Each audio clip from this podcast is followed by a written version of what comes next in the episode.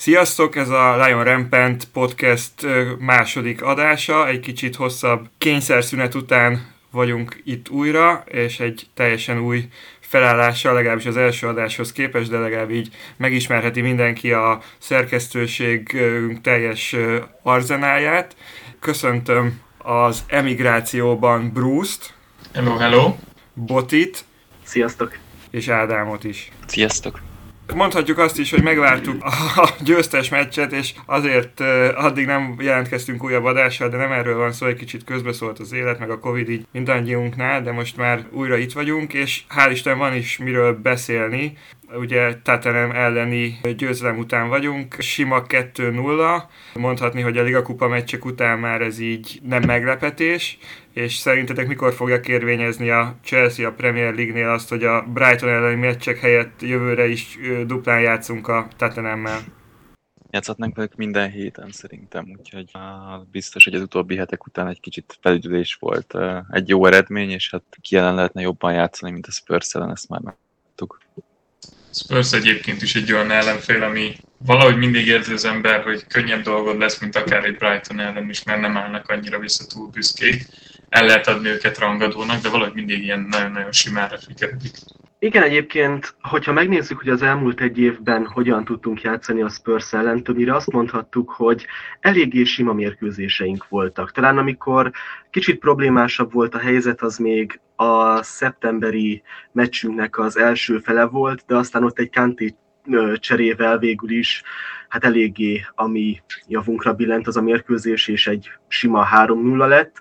Hát most azt, hogy ebben a hónapban háromszor fogjuk őket megverni, ez egy szerintem várakozáson felüli végkimenetel így. És akkor ezzel Tomás Tuchelnek a mérlege 5 meccsen 5 győzelem, 5 clean sheet, tehát a Spurs ellen ez egészen jó. Idén csak a Spurs-t vertük meg, bocsi, az, elő, az első osztályú csapatok közül, ugye? Tehát csak egy csapatot vertünk még meg idén, aki első osztály, és ez a Spurs. és ez háromszor, igen. És főleg azért jó ez, mert én nem, legalábbis amikor Kontét kinevezték, azért én, én jobban féltem attól, és jó, gyűjtögetik a pontokat, jönnek fel, nyilván becsapós ez, vesztett pontokat tekintve, bármennyire is utáljuk ezt számolgatni, azért most úgy nagyjából, vagy egy pont lenne így a különbség a két csapat között, de hogy én azért, én, én többet vártam ettől a, ettől a Spurs-től, tehát hogy egy tényleg simán három meccsen át le tudtuk őket focizni, ez, ez én, én nem számítottam ennyire. Még azért el kell mondani a spurs is, hogy e, elsősorban is engem ez nagyon-nagyon meglepett az, hogy Conte egyáltalán oda érdekelt volt. Tehát, hogy Antonio Conte leülni egy olyan csapathoz, ahol tudni lehet, hogy milyen a vezetőség, ahol van egy Daniel Levi, ahol van egy olyan keret, aminek az egyetlen valószínűleg, eh, nem tudom, kit lehet még Sonon meg Harry kéne elmondani világklasszisnak, de abból is az 50%-ja a világklasszis játékosainak már lényegében csak kényszerből van ott. Ide leülni és ezzel a csapattal megpróbálni valamit, ezeket megpróbálni motiválni. Ami, ami, ami nekem nem furcsa volt, hogy mióta Tuchel nálunk van, a Spursnél már három edző volt. Milyen jó, ezt most, most nem... nem Igen, ez annyira, ez, ez teljesen, olyan, teljesen olyan volt, mint hogyha ilyen, ilyen, ilyen másik dimenzióban lennénk, ahol Chelsea nem cserélget edzőket, a Spurs pedig. De egyébként tényleg de olyan, olyan szinten kontét talán sajnálom, hogy ezt a Spurs ezt nem lesz egyhamar, vagy egyáltalán lehetséges helyrehozni. Ez a Pochettino kirúgása után ezek annyira megindultak lefelé, hogy ezt nem hiszem, hogy vissza lehet hozni. Már lassan kiöregedik úgymond a Pochettino által létrehozott keret, és a jelenlegi keretüket pedig szerintem egy jó pár évig, vagy hát remélhetőleg az elkövetkező pár évben még egyszerű lesz a Chelsea-nek megvernie. A, a, a három pontos, a three point lane az megmaradhat three point lane-nek talán még egy darabig azért az, az tény, hogy én is nagyon megnyugodtam, amikor ugye azt hiszem, hogy miután kirúgták, ugye uh, segítsetek nekem, menesztették Nuno Esposito. Nuno, Nuno ugye utána a United-től kaptak ki pont, és akkor majdnem Conte már aláírt a United, illetve hát közel volt, nagyjából egy ilyen 24 óra leforgás alatt ugye a Spurs-be is jelentette a meccs után, úgyhogy én akkor megkönnyebbültem, tehát az egy az egy olyan United győzelem volt, aminek így utólag nagyon tudok örülni, mert szerintem azért egy Spurs Conte és egy United Conte között én, én inkább az előbbit választanám, vagy, vagy ezt tölt el több nyugodtsággal, mert ugye mindegy, hogy mi történik, a nap végén mégiscsak a Spursről beszélünk, szóval valami el fog romlani. Igen, Kontinál egyébként szerintem döntő faktor volt az, hogy most ott van Paratici a Spursnél, és egy olyan edző, aki rögtön szereti a kezébe venni az irányítást, hogyha az átigazolásokról és a keretalakításokról van szó. Ugye annó, amikor még Lopetegit a Reáltól kirúgták, akkor ő hát versenyző volt azért a posztért, és ugye ott azon csúszott el, hogy Perezzel is közölte, hogy hát ő nagyon szeretne végső döntéseket az igazolások felett. Ugye ezt akkor, ha jól emlékszem, akkor Ramon Calderon mondta el a BBC rádiónak, hogy hogy Konténak itt ment el az esélye, hogy reál edző legyen, és hát a Unitednál azért szerintem lehet, hogy ott, ott nem lett volna erre sok sansza. Mert most látjuk, hogy Ralph Rangnickkal is problémák vannak, hogyha az átigazolásokat, a keretmenedzselést nézzük. Szerintem lehet, hogy Conte azt nem is vállalta volna be feltétlen a Spursnél, meg talán erre van sansza, hogy őt most megváltóként kezeljék, és talán valami uh, nagyobb hatalmat kapjon, nagyobbat, mint amennyit mondjuk a Unitednál kapott volna. Ha, ha szigorúan nézzük, akkor ez egy, egy bombagól és egy egy, egy szép fejes, tehát egy pontrugás utáni szép fejessel nyertük meg, de, de a, mégis, ha vele gondolunk, ennél sokkal simább volt ez az egész, tehát hogy hol nyerte meg szerintetek ezt a meccset a Chelsea ennyire, azért is kérdezem, mert tudom, hogy itt mindenki szeret a taktikákkal foglalkozni. Szerintem mindenképpen a, a úgymond a Tuchel-Conte párharc az nagyon-nagyon korán megvolt. Um, Tuhelnek ugye most már annyi előnye van, hogy főleg talán ezeknek a Reece James és Chilwell fajta sérüléseknek hála tudott egy pár felállást próbálgatni, és ami nagyon érdekes volt ezt a Premier League-nek az oldalán lehetett olvasni, hogy az elmúlt három meccsen Tuchel a, a spurs nem minden háromszor különfajta felállásban játszott, teljesen máshogy építette fel a csapatot. A Spurs viszont minden három meccsen három különböző menedzserre jött ki ugyanabban a felállásban, ugyanabban az ötvédősben, ugyanabban a próbálgatásban, és, és szerintem Tuhel ez egy Tuhel kapacitású edzőnek ez teljesen egy ilyen uh, svéd volt, hogy itt, itt tényleg azt csinált. Tehát meg volt már előre, hogy mire kell készülni, talán egy picit ott benne volt az, hogy, hogy itt valamit változtatni fog Conte, nem változtatott, nem is nagyon tudott, mert ugye sok sérülése volt most a Spursnak is.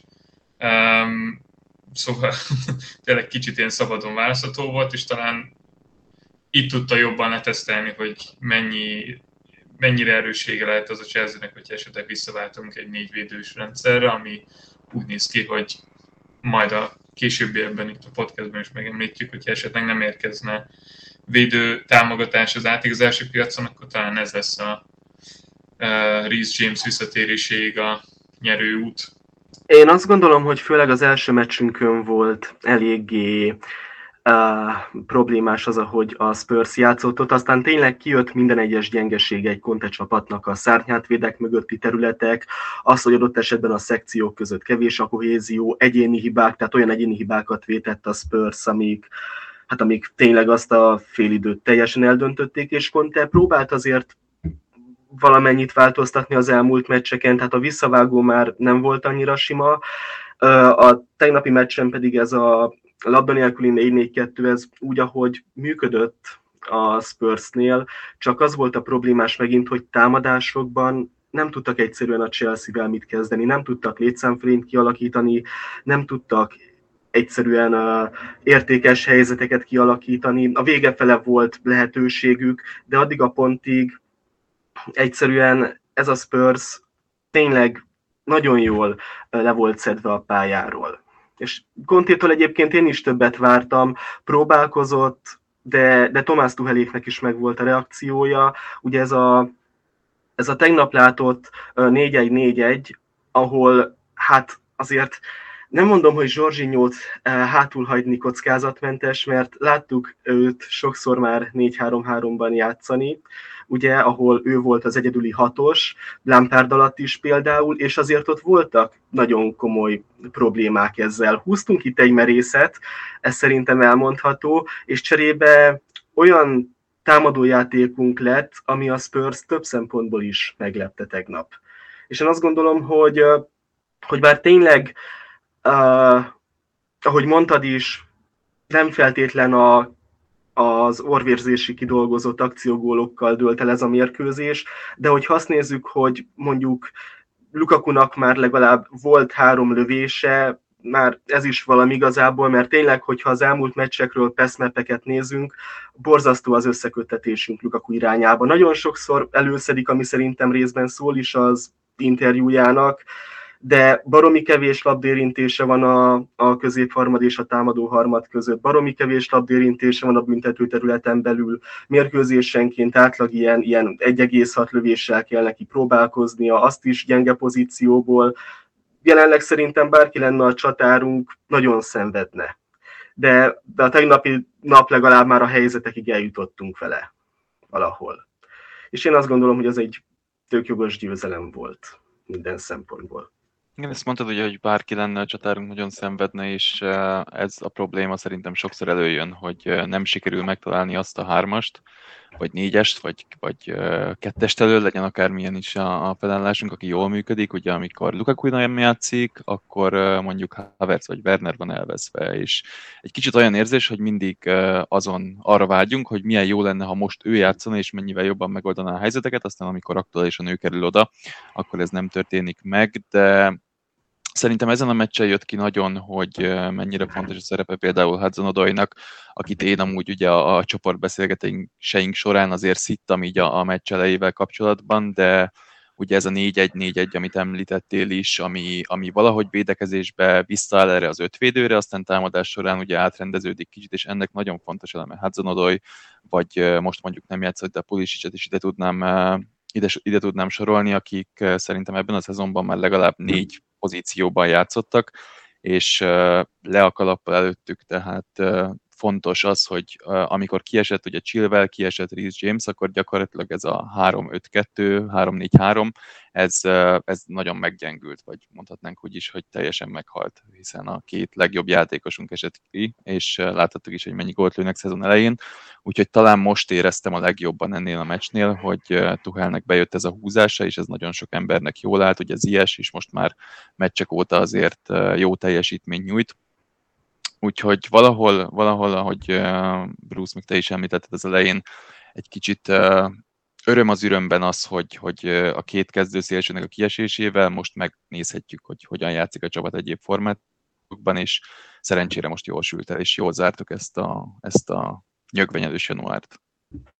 Igen, egyébként, hogy csak még annyit reagálnék, hogy ha az első hármas nézzük, akkor Lukakunál, igen, hogyha azt nézzük, hogy ő hány kapura rendelkezik jelenleg, és hány gólja van, akkor neki ugye jelenleg van 11 kaput találó lövése, és ebből 5 gól a Premier League-ben, ami, ha úgy vesszük, nem egy rossz arány, és amikor arról beszéltünk, hogy ő lehet az utolsó puzzle darab, aki befejezi a tavalyi helyzeteinket, amikor tavaly tényleg a Chelsea a leginkább alul teljesítő csapat volt január végétől kezdve a, a szezon végéig, tehát több mint 9 góllal lőttünk kevesebbet, mint amennyi a helyzeteink alapján indokolható lehetett volna. Persze nyilván ebbe benne lehet az is, hogyha a kis helyzetek busztolják ezt az értéket, ha sok van, de annyival alul teljesítőbb volt a Chelsea, mint a Brighton ebben az időintervallumban, hogy rengeteg helyzetünk volt, amiket kihagytunk, és ugye azért vettünk volna egy csatárt, hogy ezeket a helyzeteket belője, csak hát ezek a helyzetek eltűntek, amikor amikor végre ezt a helyzetet megoldottuk. És ahogy mondtad is, ez, ez nagyban annak is köszönhető, hogy most mindkét szárnyhátvédünk kiesett, hiszen tőle, hogyha megnézzük a mostani támadásépítési szekvenciákat, akkor nagyban függene Lukaku, a csatárunk, hogy milyen helyzeteink vannak, hogy hogyan aknázzuk ki ezeket, hogy hogyan készítünk elő, és egyszerűen ez nagyban beárnyékolja ezt a mostani helyzetet. Velük nyilván ez még sokkal jobb lenne. Erről pont beszélt a Jimmy Floyd Hasselbank is a mérkőzés után, és ő felhozták neki a Sky Sportsnál, hogy nem érzi azt esetleg, hogy Lukaku-nak nincs önbizalma, meg hogy egyáltalán nem az erősségére játszik a Chelsea. És Hasselbank azért jött vissza, hogy ő neki mindig azt tanították, hogy azok a csatárok, akik jók szeretnének tenni, azok egy, egyszer mozdulnak el a védőktől, bármikor megpróbálnak üres pozícióba kerülni, azok a csatárok, akik remek játékosok, azok kétszer, a világklasszisok háromszor. Azt mondta, hogy ő egyszer se tudta megszámolni azt, hogy Lukaku kétszer mozgott volna ezen a meccsen. Szóval um, szerintem én valószínűleg az interjú is befolyásol, de én egy kicsit most úgy vagyok ezzel, hogy megnéztem volna egyébként, hogy hogy lett volna ennek a mérkőzésnek vége, esetleg Werner vagy Havertz megkapja a lehetőséget a második gól után.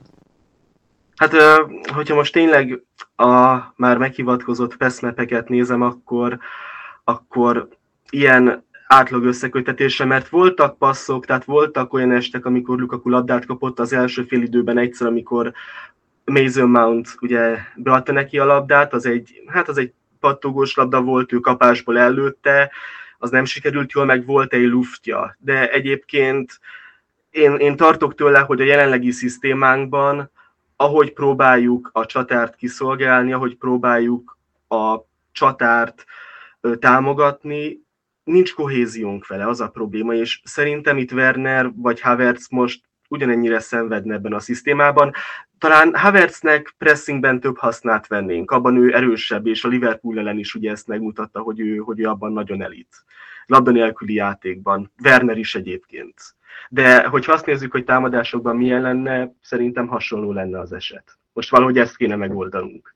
Én, én abban a szempontból nem értek egyet veled, hogy egy kicsit ezt, hogy a csatárt mind különálló szegmens kezeljük az első hármasba, szerintem ezt, ezt olyan szinten kell elfelejteni, hogy ha látjuk például a City nagyjából tavaly óta csatár nélkül játszik. És, és Lukaku az úgy, talán úgy mondanám, hogy mondjuk Lewandowski-val együtt, talán az utolsó kettő tipikus csatár, akit így, akit így meg tudnál nevezni, és egyre több csapat használja ezt ugye, amikor Emlékszem még, hogy mi ezzel a Havertz, bocsánat, Havertz, tehát Azar, Pedro, Willian hármassal forgatok ott elő, ez talán akkor lépett először így pályára, amikor Kostának volt az a, az a híres balhé, ami után Conte kirakta a csapatból annó, és, és az is például nagyon jól működött. Tehát maga az, hogy nem tudjuk kiszolgálni a csatárt, nem jó a csapatjátékunk ehhez a csatárhoz, ez, ez ugyanúgy az, a, magának a játékosnak is a hibája, mint mondjuk a, a, az előszereplő játékos társaknak és, és ebben nagyon sokat kell fejlődni a Lukakunak, és nem mondom, hogy nem illik a rendszerünkbe, én azt mondom, hogy vagy Tuhelnek, de vagy, vagy inkább mind a kettőjüknek kell ezért dolgoznia.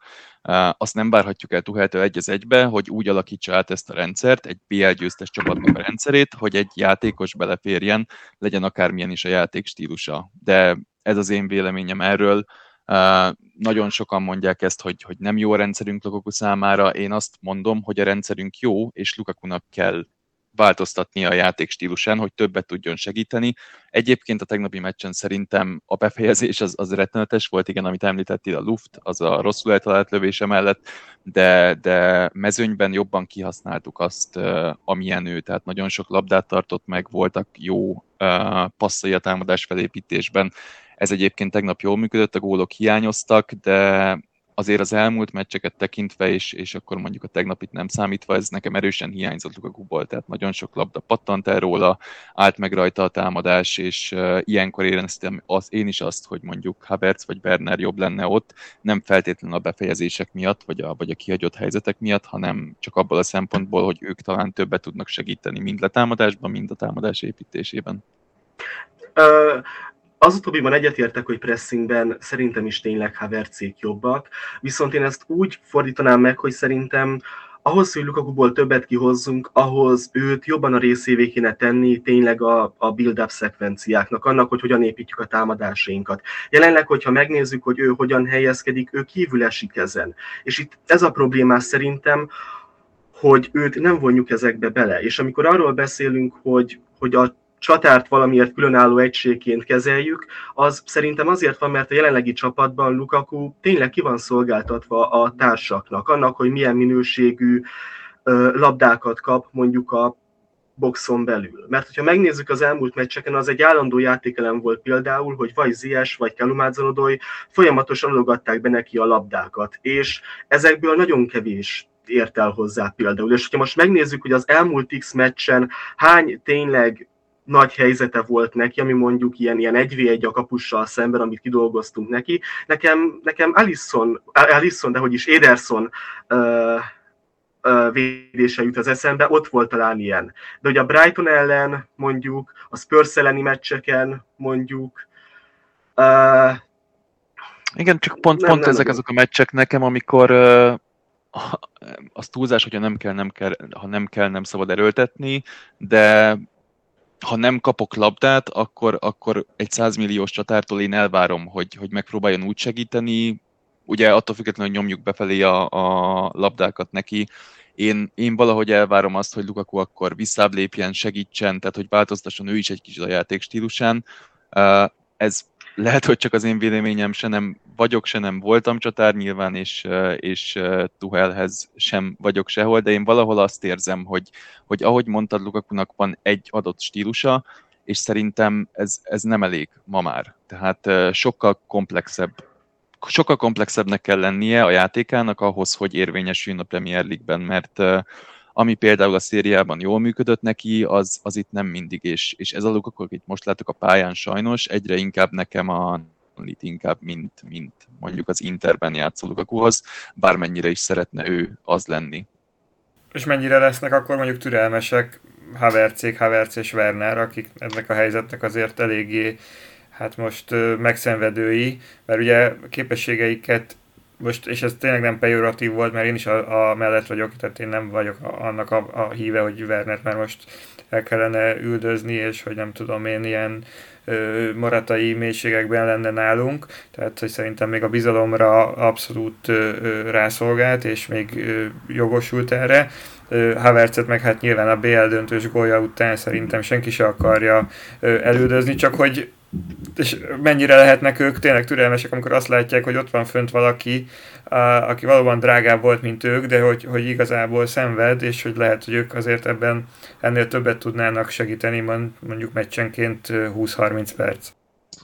Én Bernát amiatt nagyon féltem, hogy nem sokáig fogjuk Chelsea látni, mert Németországon belül ügynökséget váltott, és a még ügynökségnél van az nagyjából minden egyes Bayern focistát képvisel. Tudjuk, hogy Samuel is nagyon nagy uh, rajongója Wernernek, nagyon jó marketing neve is van Wernernek Németországban, úgyhogy én nekem van egy ilyen, nem tudom, egy ilyen Joker tippem, hogy én szerintem Timo Werner nem mi fogjuk akarni eladni, hanem szimplán bejelentkezik érte a Bayern is, Werner pedig menni akar, nincs olyan német focista szerintem, aki ne akarna a Bayern Münchenben játszani. Um, de ez csak egy megjegyzés. Havertz pedig nálam mindig olyan volt, hogy vele nagyon nagy szerencsénk volt, hogy nem, nem, nem akarok használni szerencse szót a Covid-dal kapcsolatban, de jókor voltunk jó helyen anyagilag arra, hogy le tudjuk igazolni, de egyik focistára sem nézek úgy, hogy ők valószínűleg itt lesznek az elkövetkezendő három-négy szezonon belül, szimplán csak azért, mert egyiküknek valószínűleg Németországba fog elterülődni a karrierje, a másikuknak pedig valószínűleg majd be fog egyszer jelentkezni a Real Madrid vagy a Barcelona, akármilyen um, intervallumban fejlődik, uh, már csak a neve miatt is. Um, az jó kérdés, hogy személyileg mennyire fognak beleúni ebbe a Lukakus ügyben, főleg, hogyha most én, én szerintem emiatt is tartunk egy picit ettől az Usman Dembeli plegykáktól, mert lehetetlennek érzem azt, hogyha egy Dembeli, akár egy Dembeli, akár egy másik támadó jön, akár egy Broja, uh, Broja visszaérkezik kölcsönből, hogy ezt a támadósot együtt tudjuk tartani, és személy, személyes véleményem szerint nem tudom elképzelni, hogy nem -e a Havertz, Werner, Ziyech, Pulisic négy távozna el olyankor valaki. Most a Havertz és Wernernek a játék ideje az, az, tegnap már én is felkaptam a fejemet, tegnap már őszintén számítottam arra, hogy legalább az egyikük kezdeni fog. Uh, nem tudom mióta volt, tehát kihagytuk ugye Lukaku a, a pool elleni meccs óta, és azóta szerintem Lukaku minden meccsen kezdett. Uh, egyébként engem ez, ez meglepett, és nem tudom, hogy mi áll annak a hátterében, hogy sem Werner, sem, sem Havertz nem volt kezdő egy meccsen sem, de én is ettől félek egyébként, vagy nem is nevezném félelemnek, inkább, hogy tartok tőle, hogy én is főleg Wernernél érzem azt, hogy lehet, hogy akár a következő szezont már nem belekezdjük meg.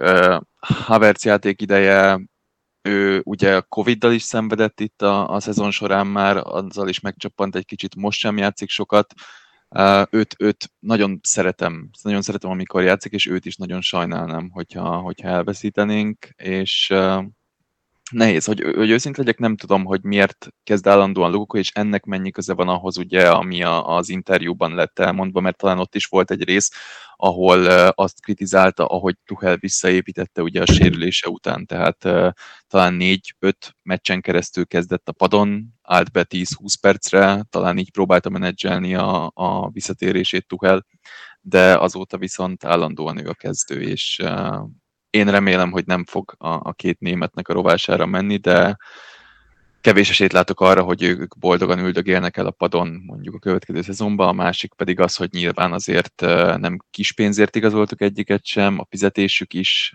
azért meghaladja egy, egy kis koptató játékosnak úgymond a, a bérét. Nehéz. Én keretforgatás szempontjából érzem azt, hogy itt, itt megint egy picit több kéne rotálásban.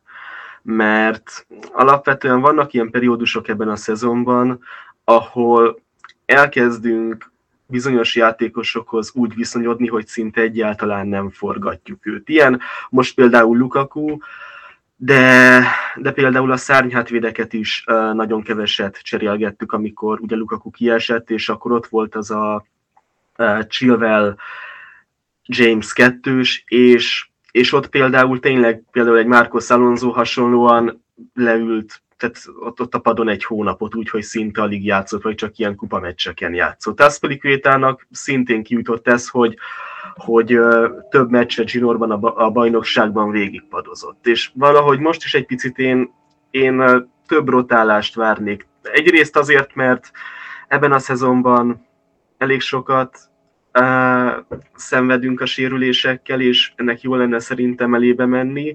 Másrészt pedig azért, mert hát azért uh, vannak uh, ingatagabb formák. Azt alapvetően megértem, hogy a, a Brighton elleni meccs után Ziest miért játszottuk. Ebben a felállásban egyébként Mason Mount is teljesen jó volt, a Brighton ellen ő is eléggé gyengélkedett. A City ellen Zies és Pulisic is hát szintén nem voltak túl meggyőzőek. Ilyen szempontból, mint, mint csapatként is szerintem jobban járnánk azzal, hogyha ha többet rotálnánk ezeket a játékosokat. Fontos lenne, hogy egy egység kialakuljon, csak amikor tényleg arról beszélünk, hogy ennyire sűrű programunk van, mint amilyen volt az elmúlt egy hónapban, ott én azt gondolom, hogy megint járhatunk bal szerencsésen, hogyha ennyire mm, kihagyjuk ezt a lépést. És itt néha Mondjuk szerintem azt, ebben az... Tessék? Azt, azt, azt akartam csak hozzátenni, hogy uh, amilyen formában volt Chilwell és, és James, azt egyszerűen nem is, én nem is láttam, hogy uh, valamelyik őket a padra ültethetjük. Uh, nem is csak padra ültetni, de nem is csak padra ültetni, de mondjuk rotálni őket. Tehát ott az volt szerintem a problémás, és nem tudom, volt az a Malmö elleni mérkőzésünk, ahol szintén elmondtuk, ugye elmondta Tuhel hétfőn, hogy Lukaku fáradt, és uh, és azért van ilyen formaingadozásban, mert, mert minden meccsen játszik, a Nemzetek Ligájától kezdve a selejtezőkig, a Ligakupától a bajnokságig, és akkor ott gondolhattuk, hogy most lesz valami változtatás, és akkor a Malmö elleni hazai mérkőzésünkön pihen, és hát a gála kezdőt felküldtük, és ott Wernerrel lesérültek. Oké, hogy nem izomsérülés volt, és ezt Tuhel is kihangsúlyozta, csak ilyen momentumok vannak ebben a szezonban szerintem, amikor többet kéne rotálnunk. Igen, hogyha a Juve ellen lehozzuk mondjuk Chilvelt 4-0-nál mondjuk egy 5 perc a sérülés előtt, akkor van egy olyan érzésem, hogy eh, nekem, nekem az egyébként így a töréspont a szezonban, tehát hogy eh, ha az eredményeket nézzük, akkor is onnantól lett ugye több a pontvesztés, meg a, a játék szempontjából is nyilván, de Chilvelnek az a sérülése, az, az ott nekem is nagyon fájt, hogy nem hoztuk le őt mondjuk egy 5 perc előtt, amikor már négyel mentünk. Úgyhogy, hát meg, eh, meg, meg, ott volt érted a Norwich elleni gólgazdag meccsünk is, most sat is, hogyha lehozzuk 3-0-nál, vagy 4-0-nál, és felmegy Alonso egy fél időre, akkor mi van? Vélhetően semmi. Tehát... Még az azért is érdekes, hogy a sérülés milyen szempontból befolyásolja a csapatot, mert Tuhának így mostanában nagyon sokszor ki lehetett venni egy-egy nyilatkozatából azt, hogy itt nem feltétlen a fáradtsággal van probléma, hanem inkább azzal, hogy itt egy csoportok estek szét, amiatt, mert ugye azt lehetett tudni, hogy Chilwell, Mount, Reece James, ők úgymond egy bagás voltak, egy ilyen kis klik, és az látszik, hogy mióta James és Chilwell kiesett, Mount, tehát el kell mondani, hogy Mountnak is a teljesítménye visszaesett egy picit, nem mondom, hogy rossz játékos, nem mondom, hogy valaki helyére kellene, hogy jöjjön, mármint a kezdőbe, de, de lehet érezni rajta. Ugye ez ugyanúgy megtörtént annó, um, mikor az egész középpályát kiesett, ott is észre lehetett venni, hogy Lukaku-nak is valahogy elment úgymond a, az önbizalma, elment a kedve. Aztán amikor a Covid úgy döntött, hogy kiszedi az egész csapatunkat, akkor meg ki tudja, hogy mennyi ilyen kis baráti társaságot szeretett szét. Érdekes, érdekes módon igazából nem tudom, hogy az átvezetőnek jó lesz a podcastben, de érdekes ránézni a tabellára és ezzel kapcsolatban, amikor ilyenekről beszélgetünk, a sérülés ide vagy oda, meg fáradtság, hogy körülöttünk mindenkinek kettő-három vagy akár négy meccsel kevesebb van csak a Premier League-ben, aztán van, akinek nem volt Liga Kupa elődöntője más, senkinek nem lesz a Premier League-ben klub vb se, nem sokak vannak már a Bajnokok Ligájában se jelen, Európai Kupapornodon sem jelen. A múltkor elkezdtem számogatni, és simán meg lehet a 60 meccs, csak, csak klub meccs, és nem is kell ahhoz BL döntőt játszani, meg FA Kupa döntőt, és az, az tényleg brutális. Tehát egy, egy ilyen ráadásul ugye covidos időszakban, és erről majd később ö, beszéljünk, hogy ez a mostani szünet az mégse szünet, tehát hogy ez nagyon jó, hogy nem tudom, Tuhelék tudnak pihenni, de hogy azért a, a keretünk nagy része az arra nem ez vár. Én még Ziesről szeretnék egy kicsit kitérni, mert szerintem abban nem lesz köztünk vita, hogy a másfél éves Chelsea pályafutásának ez volt a legjobb meccse akkor itt beszélhetünk megint egy, erről a taktikáról vagy felállásról, hogyha van egy ilyen játékosunk, mint Zies, akit azért annak idején tényleg valószínűleg nagy riválisok elől tudtunk megszerezni viszonylag olcsón. Szerintem mindenki örült, amikor leigazoltuk, hiszen elég csak arra gondolni, hogy az Ajax színeiben megfirkálta akkor a Chelsea védelmét azon az emlékezetes 4-4-es meccsen. Tehát, hogyha van egy ilyen játékosunk, akkor, akkor mennyire kell hozzá alakítani a taktikát, mennyire kellene olyan felállásokat választani, amiben akár ő is jobban érzi magát, hogy annyi ilyen játékosunk van, mert akkor lehetne mondani tényleg Lukakut, lehetne mondani Havertzet, lehetne mondani Wernert, meg egy csomó mindenkit, és akkor ebből nem lehet, tehát nyilván ezért van az edző, meg a stáb, meg mindenki, hogy egy megfelelő elegyet alkosson, de hogyha ha most megnéztük ezt a meccset, ezt a 4-1-4-1-et, vagy 4-4-2-t is, hogy ez neki tényleg nagyon jól áll, és hogy ez, ez az ő, ahol tényleg otthon érzi magát, valószínűleg az Ajaxnál is így játszott annak idején, tehát hogy ebbe, erről mit gondoltok, hogy, hogy ne csak a Tatanem ellen játsszuk ezt a 4-1-4-1-et, vagy 4-4-2-t, hanem, hanem mondjuk később is ki tudjuk aknázni az ilyesben rejlő potenciált. Szerintem nagyon jól rátapintottál a problémára, ami nem csak Ziyechnél van, de nagyon sok játékosnál. Körbenézünk, talán a United-en kívül, mi vagyunk az egyedül olyan csapat, akik úgymond, most nem ilyen bután fog hangzni, talán más csapatok legjobb játékosát hoztuk el. Tehát, hogyha végig gondoljuk, ez Ziyech az Ajaxban kiemelkedő volt, úgymond ha az Ajaxról beszéltél akkoriban, jó, mint a csapat, főleg Frankie de Jong, meg Delichtel, de amint ők elmentek, amikor az Ajaxról beszéltél, mindenki Ziyech. Aztán bejön egy Chelsea-be, aki ugyanabban az időszakban eligazol egy Kai Havertzet, aki abszolút a Leverkusennek az arca volt, eligazol egy Timo Werther, aki abszolút a Leipzignek is talán Lewandowski kívül német focinek is az abszolút az arca volt, emellé akkor hozunk egy Lukakut, akiről ugye mindenki ott beszélt, hogy talán a világ legjobb csatára Lewandowski meg Benzemával egy szinten, stb. stb. Megérkeznek egy olyan csapatba, ahol már alapból vannak arcok, ahol már alapból vannak olyan játékosok, mint egy Kanté, Kanté nem pont az egoizmusról híres, de úgy értem, hogy világklasszisok, és be kell épülniük. Tehát el kell fogadniuk, hogy nem feltétlenül lesznek az első számú karakterek, és szerintem emiatt is egy picit töcögünk, meg emiatt is van az, hogy arról beszéltünk, hogy talán 4-4-2, meg 4-1-4-1 kellene az, hogy Ziyech beleférjen, de egy 4-4-1-be meg nem fér bele egy Havertz. Volt olyan időszak, amikor Havertznek nem nagyon, akkor átálltunk talán egy kétcsatáros módra, ugye nagyon sokszor lehetett látni idén már azt is, hogy Lukaku-val nagyon jól megy Werner, akkor az talán amiatt, mert hogy akkor új, olyan érzése van Lukaku-nak, mint hogyha Lautaro Martinezzel játszana, stb. stb. Túl, szerintem túlságosan sok olyan játékosunk van, akire jó lenne építeni, meg megvan a karaktere arra, hogy építsünk, de én jobban szeretném azt látni, hogyha inkább sikerülne valahogy megint egy csapatot építeni, mert tavaly év vége felé, főleg a BL döntő felé, ezt nagyon lehetett érezni a csapaton, tehát lehetett látni azt, hogy nem zavarta se Havertzet, nem zavarta se Mountot, az, hogy nem nagyon ők azok, akik a győztes gólokat lövik, mindenki örült annak, amikor Zsirut szórta a gólokat folyamatosan, de valahogy mégis jobban folyt a támadás, mint, mint most. Én nem feltétlen formációváltásra gondolnék, de lehet, hogy egyedül vagyok benne, én szerintem szintén csak kicsit, kicsit több ilyen pályán lévő kapcsolatot kéne megtalálni akármilyen felállásban.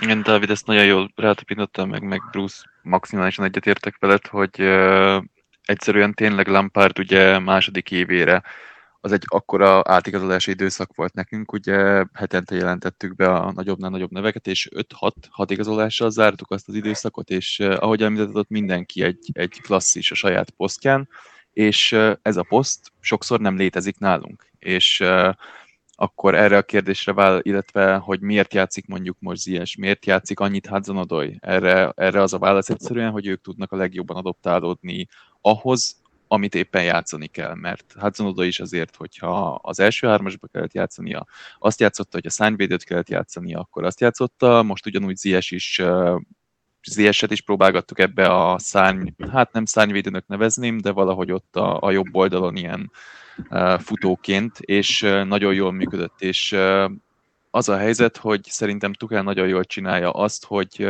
nem számít, hogy, hogy ki vagy gyakorlatilag, hogyha nem tudsz adoptálni a rendszerhez, akkor, akkor nem tudsz játszani, és ezzel talán lehet, hogy meg is válaszoltuk a, a Wernerrel és Havertzel kapcsolatos felvetést itt az előbb, és nem, nem győzem ismételni, hogy ez a csapat tavaly BL-t nyert, és úgy, ahogy te mondtad, Bruce, hogy gyakorlatilag csapatként tényleg mi voltunk a legjobb csapat. Nem mi voltunk a legerősebb csapat a mezőnyben, az biztos. Elég, ha csak ránézünk a Manchester City-re, az a csapat gyakorlatilag mindent megnyert volna tavaly, hogyha, hogyha nem vagyunk mi és ütjük ki őket az FA kupából, vesszük el a BL döntőt, és nagyon fontos szerintem ezek, ezeknek a játékosoknak, hogy ha, hogy azt kell játszani, amit Tuchel szeretne tőlük, és úgy kerülhetnek a kezdőbe, és, és biztos vagyok benne, hogy ez sok embernek nem fekszik, sok játékos stílusának nem fekszik, de csak így, csak így tarthatunk lépést öt kupasorozatban, amiben benne vagyunk idén. Egyszerűen nincs más mód, mint hogy követik Tuchel utasítását, és ez sokszor azt jelenti, hogy nem ott játszol, nem úgy játszol, ahogy szeretnél, és nyilvánvalóan ez mondjuk a teljesítményekre kihatással van. A Chelsea-nek a keretösszetétele szerintem egy érdekes kérdés, mert én azt gondolom, hogy ha valahol van egy üvegplafon a csapatnál, amit elérhetünk, akkor az ez. És ennek az az oka, hogy a Liverpool és a City-vel ellentétben a Chelsea-nél nagyon különböző edzői karakterekhez igazoltak neveket, és hogyha a Chelsea-nek a mostani rendkívül heterogén keretét nézzük, akkor maradt Conte idejéből is egy kicsi, maradt Szár idejéből is egy kicsi, Lampardnál is, amikor igazoltunk 2020 nyarán, akkor sem tudtuk, hogy kinek veszünk így játékosokat. Tudtuk, hogy valakit így Lampardnak veszünk, másokat meg hát nem nagyon nekivettük, mert igazság szerint mondjuk nem az ő elképzeléseit szolgálta volna, nem az ő kérése volt, és a többi. Tehát ott is csak azt tudtuk, hogy majd valaki ebből kreál valamit. És itt, amikor azt nézzük, hogy a Chelsea-nek milyen esélyei vannak a Premier League-ben egy konzisztens teljesítményt nyújtani, akkor szerintem arról is beszélnünk kell, hogy alapvetően ezt a keretet jóval nehezebb menedzselni, mert, mert a különböző szekciókat és a különböző játékosokat, akik között vannak azért rendszerjátékosok is, mint például egy Zsorsinyó, mint például egy Marcos Alonso, őket valahogy egy csapattá kell gyúrni. És ennek a részese Zies is, aki tavaly például kifejezetten szenvedett. Hát ugye Zies, amikor leigazoltuk, akkor még úgy voltunk vele, hogy Lampard 4-3-3-as rendszerébe ő egy kiváló játékos lehet, és Lampard alatt, hogyha nem volt sérült, akkor az is volt egyébként, csak az volt a problémás abban a fél évben, hogy sokat esett ő ki akkor, és nem tudott rendesen formába lendülni. Aztán Tomás Tuhel alatt már egy jóval szigorú felfogásban, jóval fegyelmezettebben kellett játszania, és akkor itt például kijött az, hogy ő, ő hát nagyon rosszul reagál például arra, hogyha az ellenfél pressingének ki van szolgáltatva. Neki, neki több idő kell a gondolkodásra, neki több idő kell arra, hogy lépjen, és ilyenkor például jó az, hogyha egy picit kötetlenebben mozoghat. Jó tesz ez neki. És szerintem tegnap a Spurs is ezt láttuk, és ezt Tomás Tuchel is kiemelte a mérkőzés után. Én azt gondolom, hogy ha a Chelsea-nél most a következő időszakban lesz uh, keretátalakítás, és ha megnézzük, hogy hány potenciális távozónk lehet, akkor azért itt egy nagyobb forgásra számíthatunk, akár csak, hogyha a középhátvédeket nézzük, a lejáró szerződésű hátvédjeinket, ahogy mondtad is lehet, hogy Werther is például távozik, akkor a padunkról több játékos is léphet, tehát például egy Barkley többet között, tehát a padot is valahogy fel kell hoznunk. Ezt a keretmenedzselést most nem lehet máshogy csinálni, mint hogy Tomás Tuheléknek a, az igen komoly bevonásával kell valahogy újraalkotnunk, hogy ez a Chelsea egy sokkal kiegyensúlyozottabb csapat legyen szerintem. Ami még nagy kérdés, remélem nem tartom fel nagyon a témaváltást, Dávid, ami, ami még nálam nagy kérdés egyébként ezzel kapcsolatban, amit most felhoztál, az öt keret szűkítéssel kapcsolatban, ugye jön be az új kölcsönadási szabályzat ami azt jelenti, hogy nem tudjuk többé az ilyen bakajokóktól kezdve uh, mindenkit kölcsönadni, tehát el kell kezdeni a cseznek ami amit látunk, hogy nem könnyű, mert megemlítette Barkley-t, iszonyatosan nagy szerződésem van egy olyan játékoshoz képest, aki meg se szagolta a padot már a Chelsea-nél egy jó ideje, főleg nem a, a kezdő 11-et. Um, emellé még ugye jön az is, hogy meg kell gondolni, hogy akkor mi van, hogy jön vissza egy Broja, mi van, hogy jön vissza egy Conor Gallagher, hova fogod tenni, és ha jönnek vissza, akkor kit fogsz elküldeni, mert egyikük sem van most olyan formában, aminél azt fogják mondani, hogy inkább le- lecserélnék a jelenlegi Crystal Palace-ban és a Southamptonban lévő lehetőségeiket arra, hogy most üljenek egy Lukaku mögött, vagy üljenek egy uh, Kanté, Jorginho, Kovacic mögött. Én nagyon-nagyon-nagyon-nagyon arra számítok, hogy mostani nyár szerintem a következő nyárral egybekötve. Ahogy te is elmondtad, van most kicsi Conte, van most kicsi Szári, van most kicsi Lampard, van most kicsi Tuchel a csapatban. Én szerintem nagyon hamar el fognak ezek tűnni. Szerintem egy nagyon-nagyon új chelsea fogunk látni egy-két éven belül. Ehhez az, ehhez az kell, amiben a leggyengébbek voltunk eddig, hogy aktuálisan meg kell, hogy tartsuk Tuchelt mert az egész, ugye elmondtátok, hogy, hogy minek az eredménye az, hogy ekkora keretünk van, és ilyen különböző játékosokkal, akik nem illenek ebbe a filozófiába, és, és tényleg az új kölcsönadási szabályzattal együttvéve az az egyetlen megoldásunk, hogy két kézzel kapaszkodni Tuchelhez, akinél egyébként szerintem reálisan nem is tudnám, hogy, hogy van-e jobb edző jelen pillanatban. Nyilván most beszélünk Guardioláról mondjuk, és, és nagyjából ennyi. Úgyhogy uh, szerintem is a következő évekre, a, amit, amit meg kell tennünk, két kézzel ragaszkodni Tuchelhez, és megadni neki azt a szabadságot, amit megkapott Klopp, amit megkapott Guardiola. Azért anyagiakban szerintem a Chelsea azok között a csapatok között van, akik, aki képes arra, hogy egy edzőnek végrehajtsa a, a, a kéréseit. Úgyhogy igen, hogyha ez a következő két év Tuchellel ha hagyjuk dolgozni, és hagyjuk, hogy tényleg úgy legyen ez a keret személyre szabva, hogy ő szeretné, akkor azért ebbe a csapatban rengeteg potenciál van. Uh, 20 éves játékosok, BL győzelemmel a tarsajukban, minden adott ahhoz, hogy itt valami nagyon jó süljön ki, csak a türelem ugye, ami, ami fontos, mert ennek a szezonnak is úgy futottunk már neki, vagy sokan úgy futottak neki, hogy itt aztán nem tudom, double, triple, quadruple minden, és azért itt, itt elfogytunk rendesen januárra.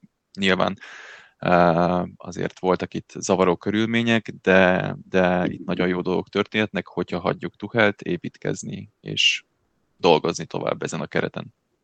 Azt nem tudjuk ebben az esetben szerintem, hogy mondjuk egy Zies vagy egy Hudson mennyire zavarja az őket, hogy mondjuk a 60 meccsből 30-nál kezdők, és esetleg még 10 alkalommal cserék, tehát hogy, hogy ők, ők többre tartják egy BL győztes csapatban, bocsánat, tehát ez a legfontosabb. Meg egy olyan csapatban, ami gyakorlatilag minden évben a BL-ért és trófeákért küzd.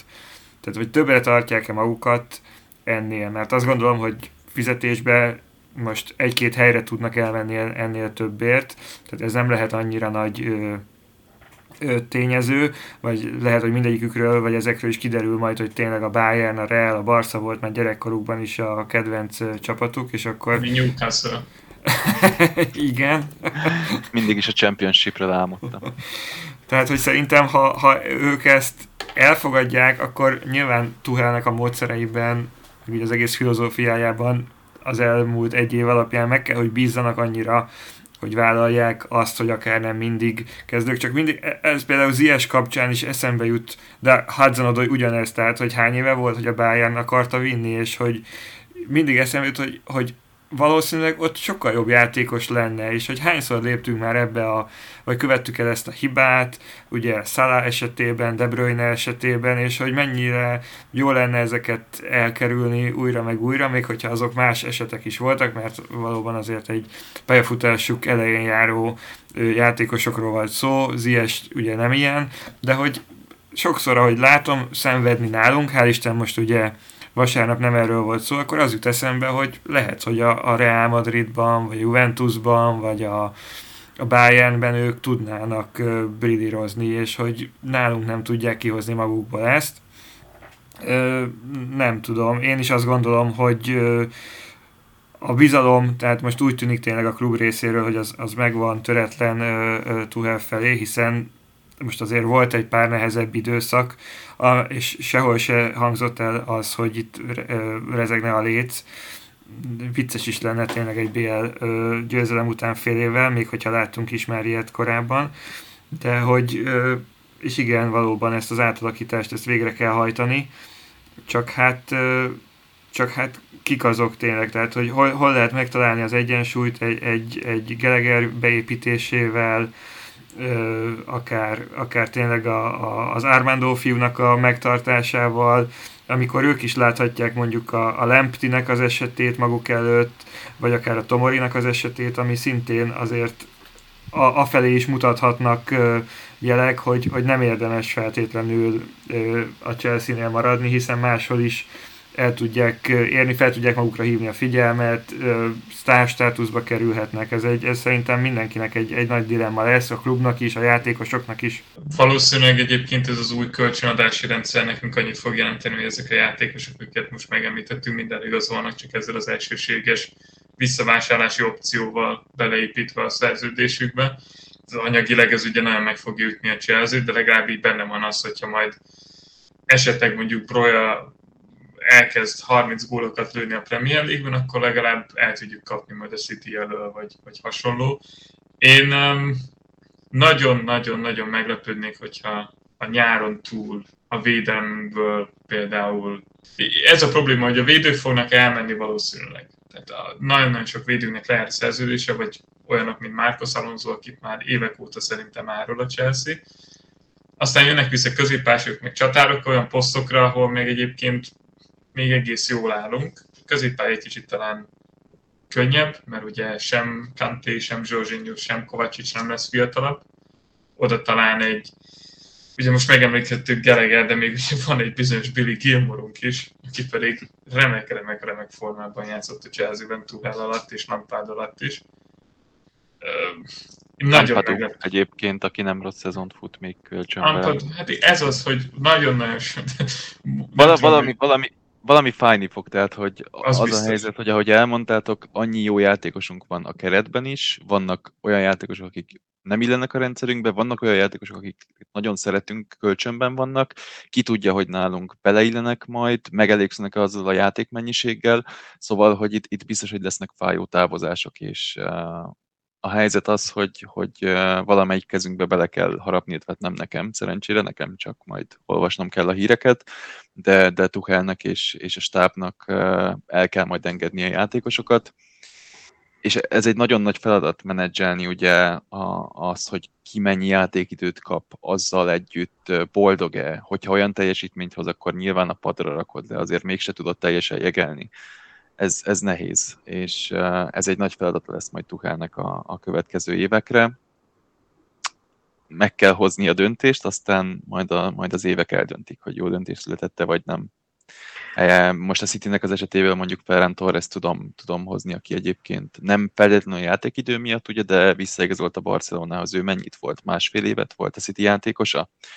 És a City hozni fog helyette valakit, és, és őt be fogja építeni, és hogyha valaki elmegy a Cityből, akkor helyette is hozni fognak valakit, úgyhogy valahol egy, egy kornak kell kialakulnia a csapaton belül, és, és a távozó játékosokat pedig meg kell próbálni pótolni, mert nem, sajnos nem lehet mindenki boldog, az, ez biztos. Az lehet Igen. talán biztató, hogy ezekből azért úgy plusszal szállhatunk ki, tehát valószínűleg Werner se fogjuk 50-60 alatt eladni, Zies is, hogyha menni akar, akkor ő is ezért egy 50-es kaliber, és ezek nem az van, hogy le tudnak minket húzni ezekkel az, vagy akár a fiataloknál is ugyanez, tehát hogy bőven 20-30 milliós játékosok, Hát a fiatalok azok biztos pénzt fognak csinálni, csak ugye, tehát nagyon-nagyon sokan meglepődtek most János, amikor a, Gü- a Güei elment, amikor Tomori elment, hogy nagyon-nagyon olcsón adta el ugye a Chelsea. Tehát ez azért van, mert jó, Tomori esetében nem, de Ibrahim esetében, Guei esetében, Livramento esetében mindenhol van visszavásárlási opciója a Chelsea-nek. És emiatt ugye azt mondják, hogy jó, akkor hogyha beleépítetek egy 60 milliót, ami egyébként hogyha tényleg világsztár szinten vannak, vagy így nagyon jó játékos szinten vannak, akkor az nem annyira sok érte, akkor nagyon szívesen elengedjük őket 10-20 millióért. Mert ha belegondolunk ebből a trióból, akik egyébként nagyon-nagyon jó játékosok, ez összesen hozott talán 45 milliót. Temi nem, de úgy értem, hogy a Tomori, a Gői és a Livramento. Tehát ez, ez, ez, ez a hármas nem kevés pénzt ott Chelsea-nek, én is, én is sajnos ugyanezt láttam, hogy nem fogjuk Broácsosok, Armando Broácsosokért eladni, szinte biztos vagyok benne, hogy el fog menni. Én szerintem Billy Gilmort is nem sokáig fogjuk Chelsea-ben látni, Ampadot szinte biztos nem. Én, én egyedül reálisan a jelenlegi kölcsönjátékosoknál talán Gelegernél látok esélyt, de ott meg lehet, hogy valószínűleg egy Engoló Kanté fogja megszívni. Én azt gondolom, hogy még egy Levi Colville a Championshipből elég jó életjeleket mutat most. Tehát, hogyha esetleg egy baloldali középhátvédünk távozik, mondjuk adott esetben Rüdiger, akkor uh, én azt gondolom, hogy őt az előszezonban érdemes lesz kipróbálni, illetve hogyha azt nézzük, hogy Marcos Alonso-nál is most uh, felvetődött az utóbbi napokban, hogy lehetséges, hogy megvásárolnák, és én azt gondolom, hogy ha van komoly jelentkező, akkor őt a 2023-ban lejáró szerződésével nyáron pénzi lehetne tenni, akkor mondjuk egy, egy Jan Mácen még maradhatna esetleg, aki most a Coventry-ben teljesít szintén eléggé jó szezont ADV mellett. Talán még ők azok szerintem. Alonso nem, nem engedték volna már el, hogyha lett volna komolyan. Szerintem ez már, talán beszéltünk is róla itt az adás elején, szerintem, hogyha az elmúlt években lett volna olyan ajánlat, ami mondjuk nem a, az interféle, figyelj, fizess nekünk 500 ezeret, áld a fizetését, aztán majd 20 év múlva kifizetjük részletekbe, akkor, akkor szerintem őt már elengedtük volna. És uh, ugye főleg ez is volt az oka talán, hogy Alonso-ra nem találtunk vevőt, annak, hogy Emerson ment el, akit aztán most nem tudunk visszahívni a Lyontól, amikor úgy igazán szükség lenne rá. Nem tudom, hogy ez, ez volt az oka, mert alapesetben, hogyha most választanunk kellett volna, hogy kimaradjon a két játékos közül a padra, akkor szerintem így is úgy is Alonzót választottuk volna, mert hát most az Emerson... Öt, az öt védős rendszer miatt, uh, igen, Alonso felé... E, én, én de, de Emersonnál is, tehát az a helyzet, hogy ugye az első fél évben Tomás Tuhel alatt játszott összesen öt meccsen, abból háromszor 10 percnél kevesebbet csereként beállva, ilyen volt például az Atletico elleni gólja is, ugye ott is ilyen három percre állt be talán, vagy még kevesebbre, tehát felé szerintem nagyon nem volt itt bizalom.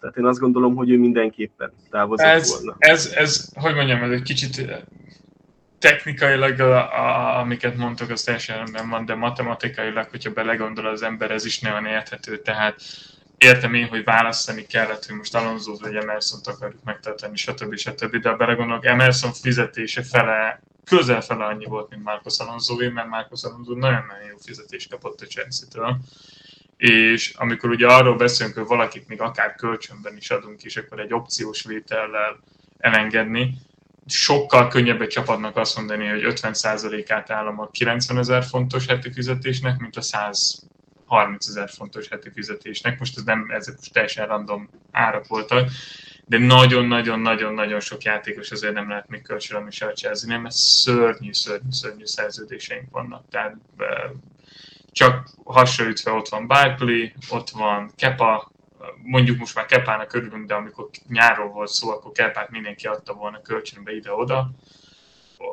Ott szár, van Loftus Hát szár, szár, szárnak is szár, a szár ugye egy, igen, de szár ugye nagyon vicces, mert szárt egyébként úgymond ő egy ilyen prémium igazolás volt Lukaku mellé, hogy legyen kapcsolata a Chelsea-nek Lukaku ügynökség. Igen, Pastorellóval. Igen, szóval szár az tényleg csak ilyen mentés volt, de, de ott van Bakayoko, millió ilyen név van, tehát nagyon a, a, a fizetési listán a nagyon-nagyon sok felesleges játékos van, iszonyat nagy fizetésekkel, és ezt nagyon sok csapat tudja. Azért jönnek az ilyen pofátlan ajánlatok az Intertől, hogy fizessünk most érte 500 ezeret és a többi, mert tudják, hogy jó, hát hogyha nem engedjétek el, akkor fizessétek a teljes fizetését. Tehát hogy történhet meg ez a beszélgetés Danny Drinkwater neve nélkül? Én hát Drinkwater, Bacsújai... igen, igen. Nagy, tehát ez, ez az. Tehát az a baj, hogy mindenki nagyon szereti Marinát, és tényleg iszonyatosan jó biznisz, de azért azt be kell vallani, hogy bár nagyon olcsón hozzá játékosokat ahhoz képest, mert nagyon jól tudja őket eladni, azért nagyon nagy fizetési listát hozott össze a Chelsea-nek. Tehát messze, messze, messze, messze nagyobb a fizetési listán chelsea mint ami volt mondjuk egy MNLO-val. A kérdés az ugye az, hogy azért nem igazoltunk talán olyan rosszul vele, de mint MNLO-val nagy, nagy szerencsénk, hogy, és talán ez, ez emel minket mondjuk egy Spurs, egy Arsenal, nyilván a bajnok ligája, meg egyéb kupákon kívül, hogy ha mi igazolunk valakit, és ő nem válik be, akkor egy-két éven belül biztosan érkezik valaki a helyére, hiába volt ekkora vagy akkora összegért igazolva. Tehát, hogy talán ezért, ebben a szempont, ebből a szempontból azért közelebb állunk mondjuk a, a Cityhez, hogy nagyon sokat nem hagyunk úgymond szenvedni játékosokat itt, anélkül, hogy igazolnánk valakit, aki aztán majd vagy beválik, vagy nem. De, de például az Arsenal ő, sokszor ragadnak olyan szituációba, hogy igazolnak valakit, aki nem válik be, és nincs pótlás, mert nyilván ott van a fizetés, ott van a, az átigazolási összeg, szóval igen, volt, volt hely hibázni a, a gazdasági osztályon. Mi inkább kölcsönadjuk utána tényleg 5 évre, évente meghosszabbítják a szerződést, mindig egy-egy évvel, és aztán utána meg majd olvassuk, hogy 35 évesen, ha visszavonult tőlünk Michi Becsuai. Köszönjük. Hogy az MTK játékos a Chelsea volt, labdarúgója. Kíváncsi vagyok, hogy mennyire legális szerződéseket írnak alá a Chelsea-nél, mert az nagyon durva volt, amikor Zsirut adtuk el, hogy csak a semmiből jött aktiválva egy éves hosszabbítás, és Zsirul is, meg az ügynökség is mondta, hogy fogalmak nem volt róla, hogy van ilyen opciója a Chelsea-nek.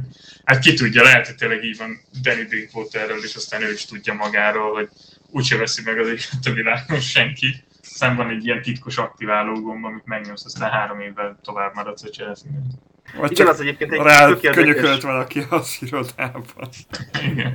Igen, az, az a hosszabbítás az, az Zsirunál az tök érdekes volt, mert ott, hogy emlékszem, akkor júniusban jelentették be, hogy amúgy még áprilisban a Chelsea aktiválta az opciót, tehát ott az tényleg egy, egy furább eset volt ilyen szempontból. De jó, hogy erről beszélünk, egyébként én pont ma néztem meg, meg gondoltam, hogy beszéljünk Szárról is, aki tök jól játszott, tehát hogy szerintem abszolút megállja a helyét, sokan féltek tőle, hogy hát ez a srác biztos ilyen 20-25 ezer fontot keres, hát a nagy túros 120 ezer fontot írnak Aha. róla hetente, 120 ezer font. Ezzel azért úgy nagyjából a keret közép mezőnyében helyezkedik el, tehát hogy azért, ahogy amit említettetek az előbb, ez ennek nyilván köze van hozzá, és hogyha már itt számolgatunk meg szerződésekről beszélünk, akkor ezt mindenki fel akartam hozni, hogyha mondjuk ott dolgoztak a Chelsea-nél, Marina mellett, és van mondjuk 300 ezer font, ami rendelkezésre áll, akkor mit csináltok? Odaadjátok az egészet Rüdigernek, akire szerintem idén sem lehet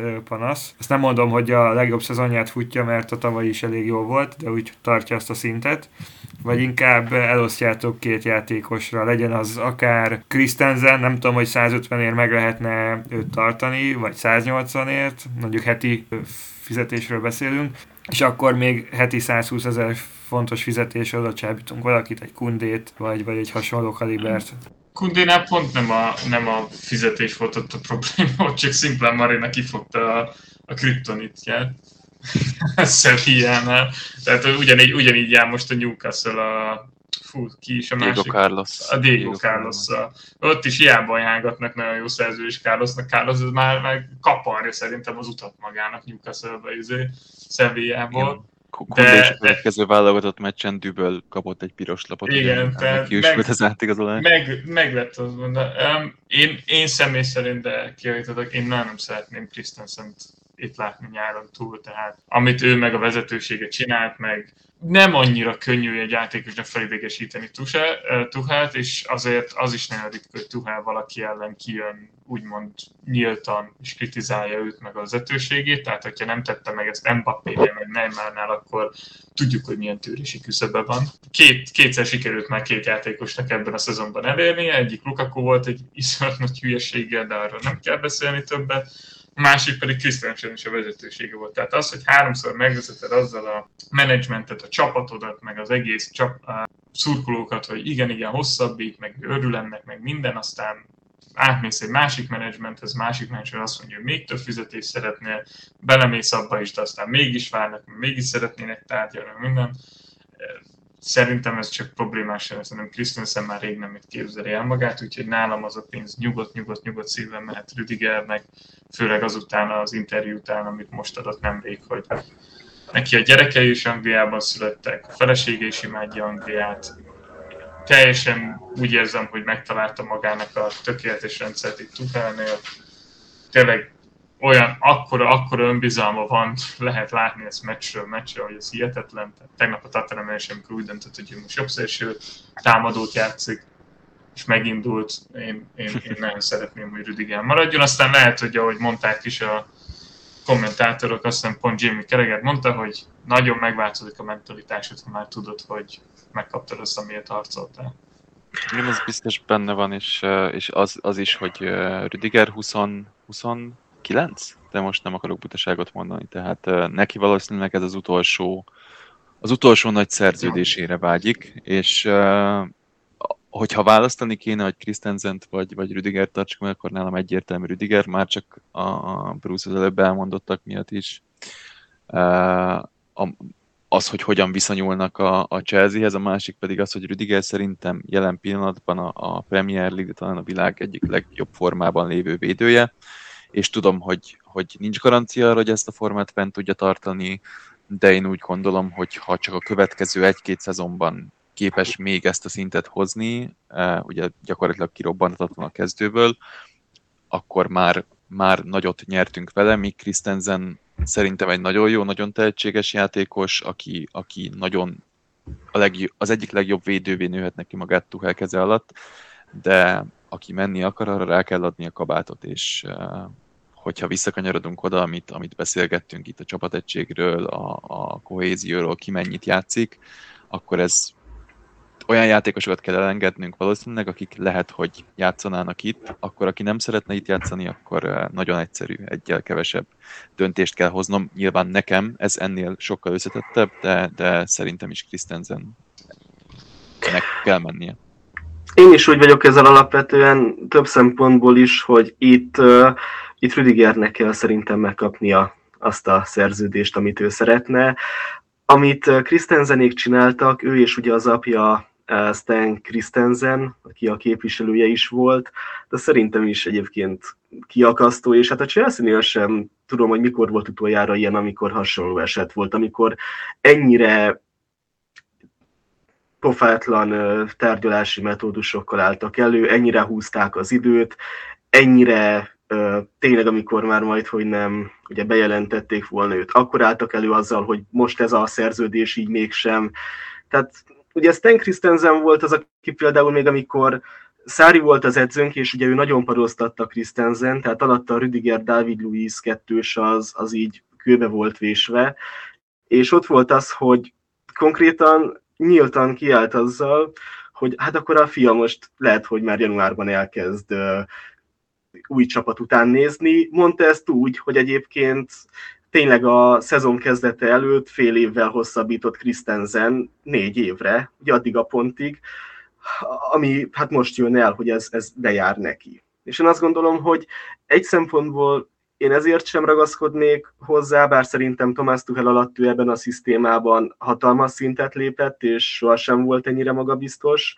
De Rüdiger mellett szól az is, hogy ő, ő abszolút Tomás Tuchelnek az egyik uh, leg, leg megbízhatóbb embere. Ő az, akiben Tomás Tuchel szerintem a teljes keretben a leginkább megbízik. Hogyha mondanom kéne egy játékost, az az ő lenne, de legalábbis köztük lenne, és én azt gondolom, hogy a Chelsea-nél nem szabadna azt a hibát elkövetni, amit a Paris Saint-Germainnél megtettek ugye Tiago Silvával, ami az ottani vezetőség és Tuhel között egy, egy töréspont volt, hogy elengedték ingyen a Chelsea-be, és nem kapott megfelelő pótlást, és az, az tényleg állítólag nagyon sokat lendített előre azon, hogy ennyire megharagodott Tuhel az ottani vezetőségre, és már tényleg nyíltan nekik ment. Nem hiszem, hogy itt ilyen lenne, tehát itt jelentősen jobb a kapcsolata most is a vezetőséggel, és nagyon próbálják azt a képet fenntartani, hogy kiállnak egymás mellett, de a legjobb lenne ezt elkerülni teljesen. Hát, hogyha valamelyik csapat ezeket el szokta tudni rontani, az a Chelsea, de tényleg reméljük, hogy nem lesz most ilyen. Hát arról beszéljünk még most itt a podcastünk vége felé, két nagyobb témát szeretnénk érinteni, hogy helyünkön vagyunk, szerintetek? Ugye azért a bajnoki versenyfutásból nem feltétlenül most szálltunk ki, hanem inkább decemberben. Inkább azt lehet mondani, hogy nem szálltunk vissza januárban, főleg ugye a City elleni meccsnek köszönhetően. Nem tudom, ez is egy ilyen furcsa narratíva lehet, egy kicsit még ilyen mellékvágányra vigyem a dolgot, hogy talán Ádám mondtad azt, hogy itt mindenféle duplázásról, triplázásról ö, volt szó a szezon előtt, és hogy hát természetesen a kupák még meg lehetnek, de, de a bajnokság az jó, az elúszott, és hogy az lesz majd a végén, hogy ezt a City-t idén sem lehetett megverni, vagy legyőzni, vagy legelőzni, vagy pedig azért mi tudjuk azt, hogy láttuk a Burnley elleni meccset, a Brighton elleni meccseket, az Everton elleni szerencsétlenkedést, a United elleni agyonnyert meccset, ami döntetlenre végződött szintén. Tehát, hogyha ezeket mind összeadjuk, akkor azokon lehetett volna annyi pontot gyűjteni, hogyha nem is azt mondom, hogy megelőzzük a City-t, de hogy a versenyfutásnak ne legyen vége még januárban.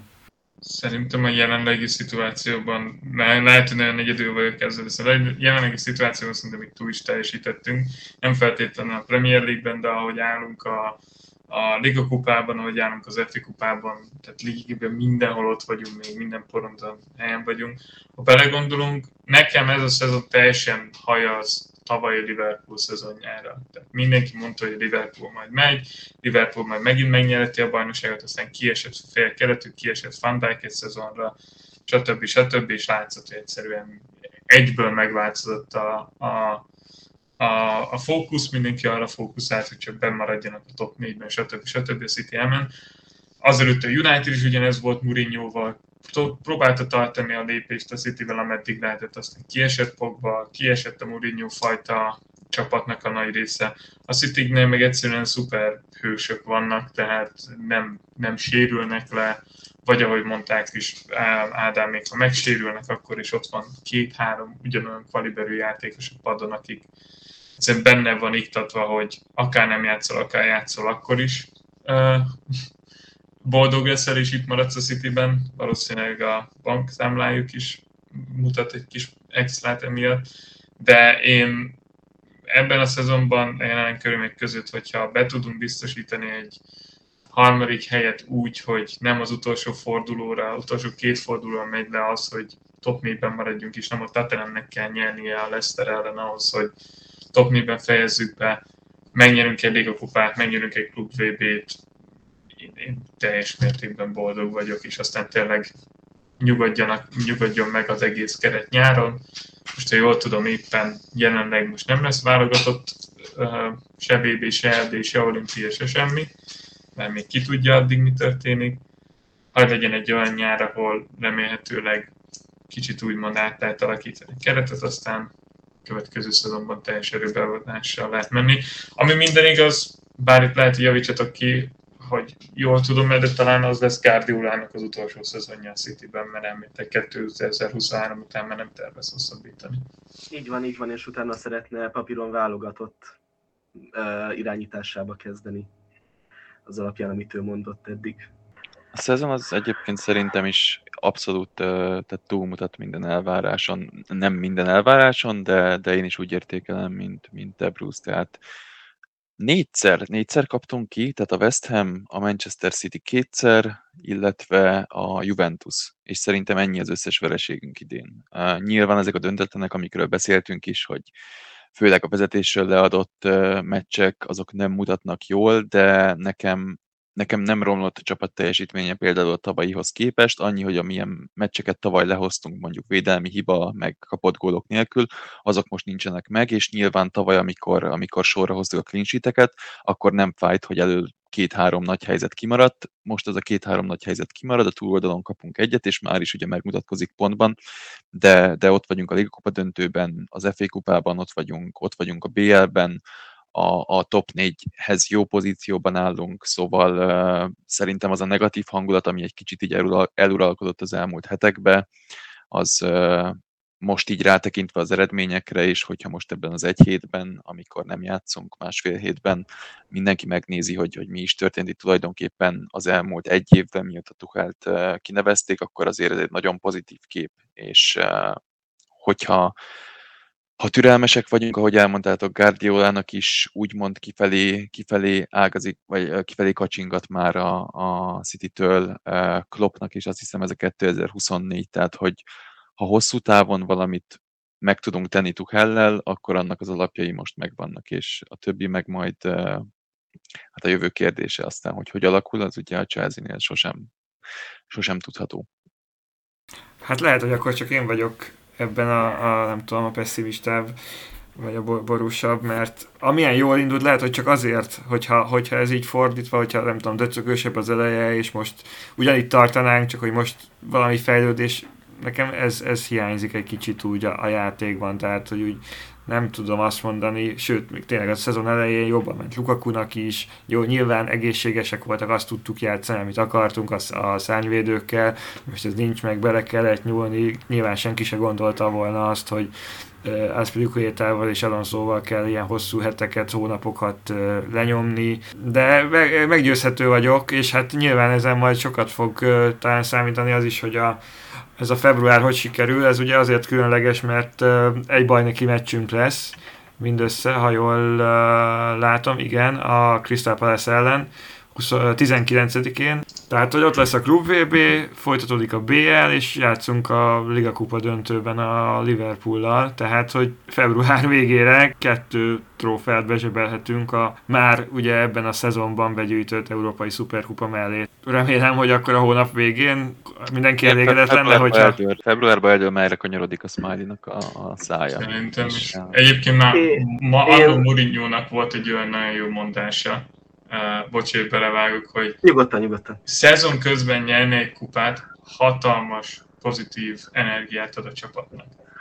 Tehát ez szerintem jó. A szuper, megmond, most ezt, hogy Dávid példára megnyertük a szuperkupát, milyen jó kis szériában voltunk, elkezdtünk döcögni. Szóval lehet most a klub VB, meg megint ez az érzés, hogy kupa van az emberek kezén, ki tudja, lehet címet védünk a BL-ben aztán. Amiatt. Kell, kell ennek a címek, bárki ugye bármit mond, egy, egy szezonra utólag úgy fogsz visszatekinteni, nem úgy, hogy hogy játszottál októberbe, meg hogy játszottál novemberbe, hanem hogy ebben a szezonban négy kupa, három kupa, két kupa, egy kupa se. És, és nagyon fontos. A Liga kupa is olyan, olyan hogy nagyon jó lenne behúzni. A Klub VB ugye az nekünk még nincs, mert ugye a BL győzelem után mi azt elszúrtuk. A harmadikak lettünk csak, hogyha jól emlékszem. Úgyhogy az meg pláne jól jönne a vitrínbe. És egy, egy szezonnal, hogyha mondjuk három kupát összehozunk, akkor azért arra nehéz azt mondani, hogy, hogy hogy nem sikeres, ha csak ki nem ugrunk valahogy a csempóba, ami nem hiszem, hogy megtörténik.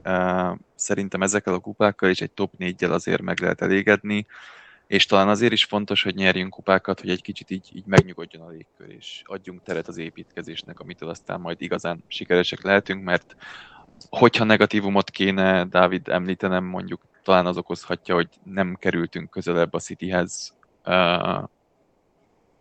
így a nagy, nagy összességben, és, és ez annak tudható be, hogy a City most is egy 11 meccses győzelmi sorozatot hozott, és ezt már évek óta megcsinálja. Tehát az Egészséges a... kerettel sem? Erre nem tudok választ adni. Na igen. Az, az adott információval a válasz nem elérhető. Uh, nehéz. de, de, de, de szezon elején egészségesek voltunk. Igen. Uh, Tehát ezzel mondom, ezért... hogy ez, ezzel én azért nem tudok, mert szerintem taktikailag igenis felérünk a Cityvel, játékos keretileg nem.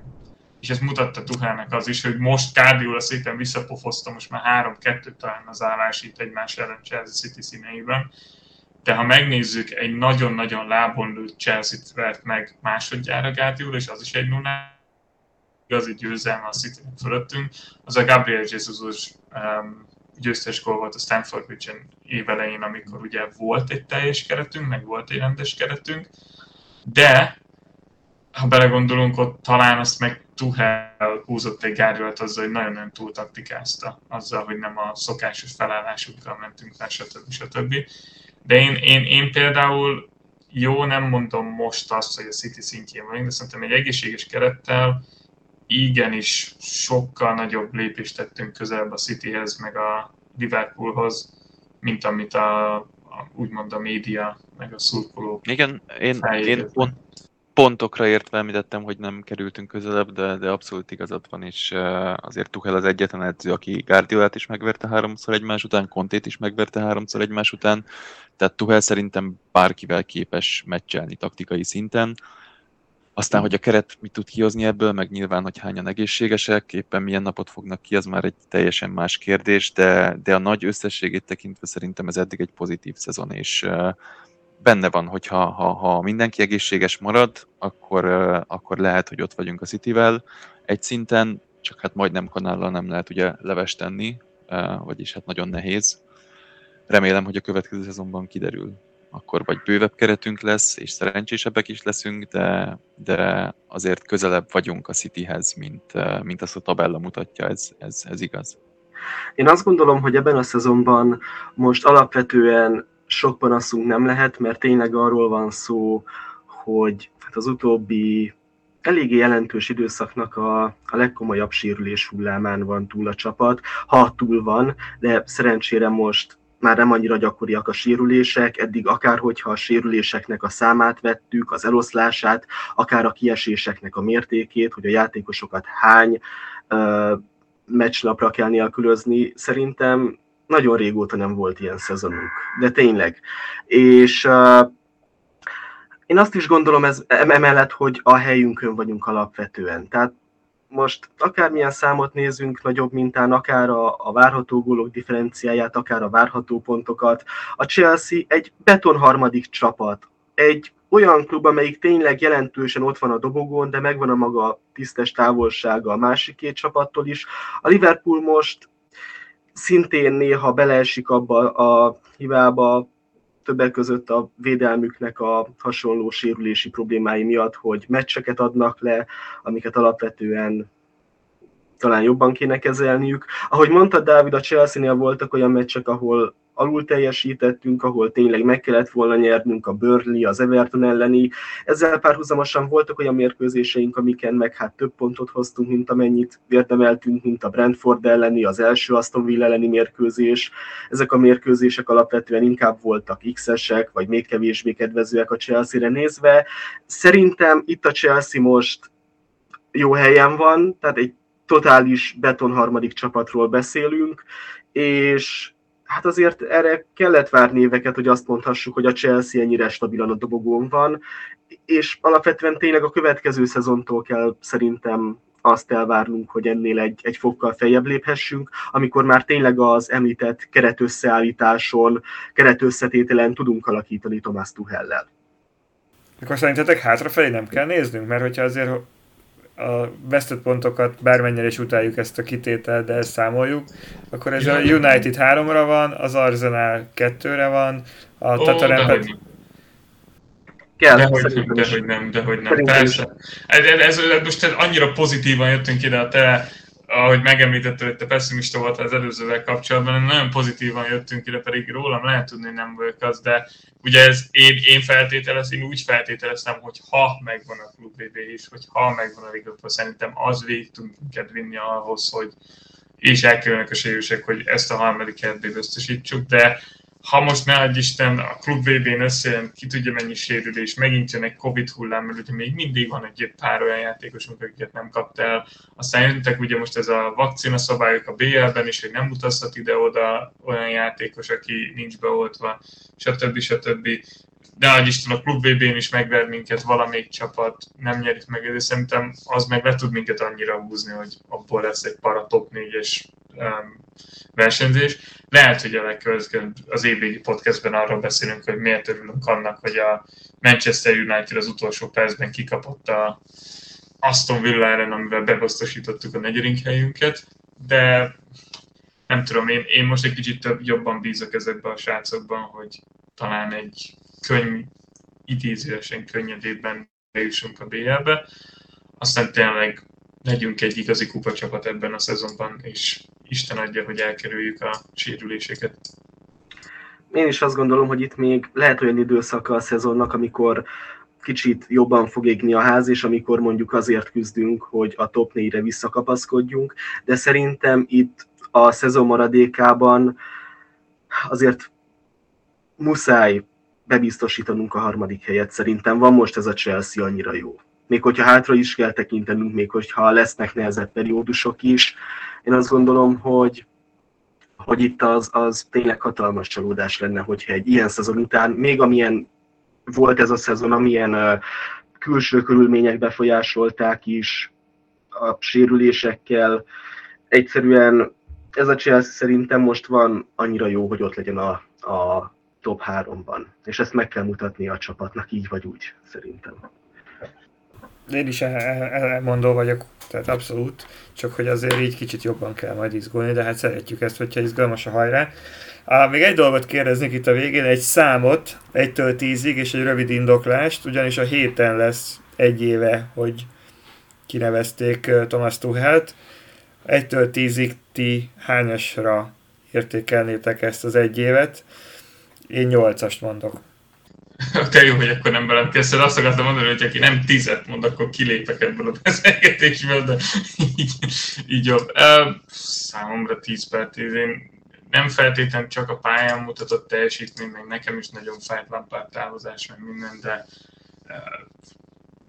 ez most lehet, hogy naív, meg még mindig tart ez a, ez a honeymoon időszak, de nem volt szerintem ennyire sokoldalú edzője a Chelsea-nek nem régóta, tehát Tuchel nem egy olyan karakter, mint egy Mourinho vagy egy Conte, aki, aki ilyen pályamenten, meg médiában nagyon nagy hangot hoz, és akkor ez az agresszív uh, kvalitás hozza. Nem lesz valószínűleg soha se egy Frank Lampard szintű legenda a csapatnál, vagy hát lehet, hogy lesz, de én nem látom azt, hogyha bárki a Chelsea-ről beszél, akkor egyből ez a néven elő. Um, de szerintem ő az, aki, aki tényleg egy klopja lehet a Chelsea-nek, egy Guardiola lehet a Chelsea-nek, mert nem csak magát a csapatot változtatta meg taktikailag, de úgy maga az aura a Chelsea körül is lett, és ez talán azzal tudom a legjobban fedezni, úgymond ezt a véleményemet, hogy most már több mint 20 éve szurkolok a Chelsea-nek, és ez volt talán az első olyan év, ahol rivális szurkolatra hallottam azt mondani, hogy szerethető a Chelsea. Kedvelhető, hogy jól focizik a Chelsea. Nem az, hogy szerencsésen nyertek b nem az, hogy szerencsésen érzeltek meg, hogy mindenki menjen el oda, ahova kívánja, hanem hogy kedvelik a Chelsea-t azért, amilyen kis úgymond um, személyiséget alakított ki ennek Tuchel és a, a, a Cobham játékosai, aminek ugye megköszönhető Lampard és Jody Morris is. Szóval nálam 10 én is csatlakozom egy, egy tízessel, és ha valaki tavaly decemberben megkérdezi ezt az aktuális edzőnkről, és uh, BL-t nyertünk, akkor az, az 10 per 10 lesz valószínűleg bárki is jön a kispadon, de, de Tuchelnek nem csak emiatt 10 per 10, hanem amiket te is említettél, Bruce, tehát ahogy a médiát kezeli, ahogy a játékosokkal bánik, ha csak példának veszük, hogy hogy jöttünk ki ebből az egész Lukaku balhéból, ami aztán könnyen lehetett volna egy olyan dolog, amin hónapokig csámcsognak, eh, ahhoz képest szerintem nagyon jól eh, jöttünk ki belőle, nagyon jól kezelte Tuchel. Eh, elmondtam szerintem a, az adásban, hogy, hogy ha egy dolgot tesz meg a Chelsea a következő évekre, az az legyen, hogy két kézzel kapaszkodni Tuchelbe, mert eh, ha ez sikerül, akkor, akkor fényes évek jöhetnek. Én, én erre az egy évre én egy kilencest adok leginkább Tomás Tuhelnek. Az első fél év az egy, az egy masszív tízes volt, ebben az évben már azért voltak olyan hibák, döntések, amik szerintem ezt egy kicsit lerontották. Nyilván ez teljesen érthető, mert egy, egy sokkal nehezebb szezonról van szó most alapvetően, sokkal inkább ö, problémásabb a Chelsea-t menedzselni, mint, mint hát nem mondom azt, hogy feltétlen tavaly nem volt problémás, mert amikor megérkeztek, és rögtön ott, ott tényleg a kinevezésük után 36 órával már meccs volt, és ott hotelban laktak az edzők, és ott ismerkedtek össze teljes csapattal, és egy hét alatt volt három meccsünk, az is elképesztően problémás volt, csak idén ugye hát olyan dolgok, mint a sérülés, a Lukakus interjú, és a többi, a szerződéses mizériák, ezek nehezítik a dolgot, csak amiket említettem, például a rotálások, többek között, nekem ezek azok, amik egy picit így ezt leviszik. De én, én is a mondó vagyok egyébként, amit te is mondtál, Bruce, hogy ez talán a, hát én azt mondom, hogy, hogy az egyik legjobban menedzselt Chelsea a teljes Abramovics érában, ha a legjobban menedzselt, és talán csak Mourinho-nak az első érája lehet az, ami szerintem ezzel betegszik. Mert ott talán kevésbé volt változatos a Chelsea játéka, de ott szerintem talán sokkal, sokkal nehezebb volt még azt a klubot menedzselni, ott sokkal jobban beleszóltak az edző dolgába, hogyha azt nézzük, hogy ott, ott tényleg Mourinho milyen hatással volt uh, alapvetően a tranzíciós játékra a ligában, hogy mennyivel jobban felpörgette ezt, hogy, hogy a játékos megfigyeléseivel hogyan segítette ott a csapatot, hogyan ö, aknázta ki a taktikai periodizációt a csapatnál edzéseken. Tehát mindezek olyan dolgok voltak, amik azt a csapatot is egy nagyon masszívan jól menedzselt csapattá tették, meg hogyha ezt az elmúlt egy évet nézem, ez is egy, egy elit szinten menedzselt klub. Nehéz a kettő között dönteni, de én nagyon meg vagyok elégedve Tomás Tuchellel alapvetően. Hát annyit akkor én is azért hozzáteszek, mert lehet, hogy túl szigorú voltam, hogy tök igazatok van egyébként. Én többet kaptam, mint amit, amit vártam. Tehát, hogyha valaki, nem tudom, hogy tavaly ilyenkor készült a podcastünk, vagy írtunk erre, vagy visszakeressük, de, de valószínűleg szkeptikusabb voltam, tehát, hogy abszolút a, az elvárásaimat felül teljesítette, és, és köszönjük ezt az egy évet, és még sok hasonlót kívánunk, de hogy így látom még mondjuk a további fejlődésnek a terét, és hogy ezért nem adtam tízest, de hát reméljük, hogy akkor mondjuk még ebben a februárban begyűjthető két trófeával, meg aztán a folytatásban begyűjthető többivel még, még szebb lesz ez a, ez a kép, és nem tudom, ki kell bővíteni majd ott a vitrint a Stanford Bridge-en a klubházban. Köszönöm szépen, srácok, hogy végig tudtuk beszélni ezeket a dolgokat, és köszönöm a hallgatóknak is a figyelmet. Ígérhetünk annyit, hogy következő podcastre nem kell egy hónapot várni, hanem így eh, megpróbálunk majd eh, hamarabb érkezni, és akár tényleg a Klub VB-s eh, FA kupás dolgokat is majd kibeszélni. Addigra, hát ha már többet fogunk tudni, akár a szerződés hosszabbításokról, akár arról, hogy nem csak a Darbynak a bal hátvédjét vesszük meg, hanem még valaki esetleg érkezik, szóval remélhetőleg a következő adásban is izgalmas témákat fogunk átbeszélni. Köszönjük szépen, sziasztok! Sziasztok! Sziasztok! Sziasztok!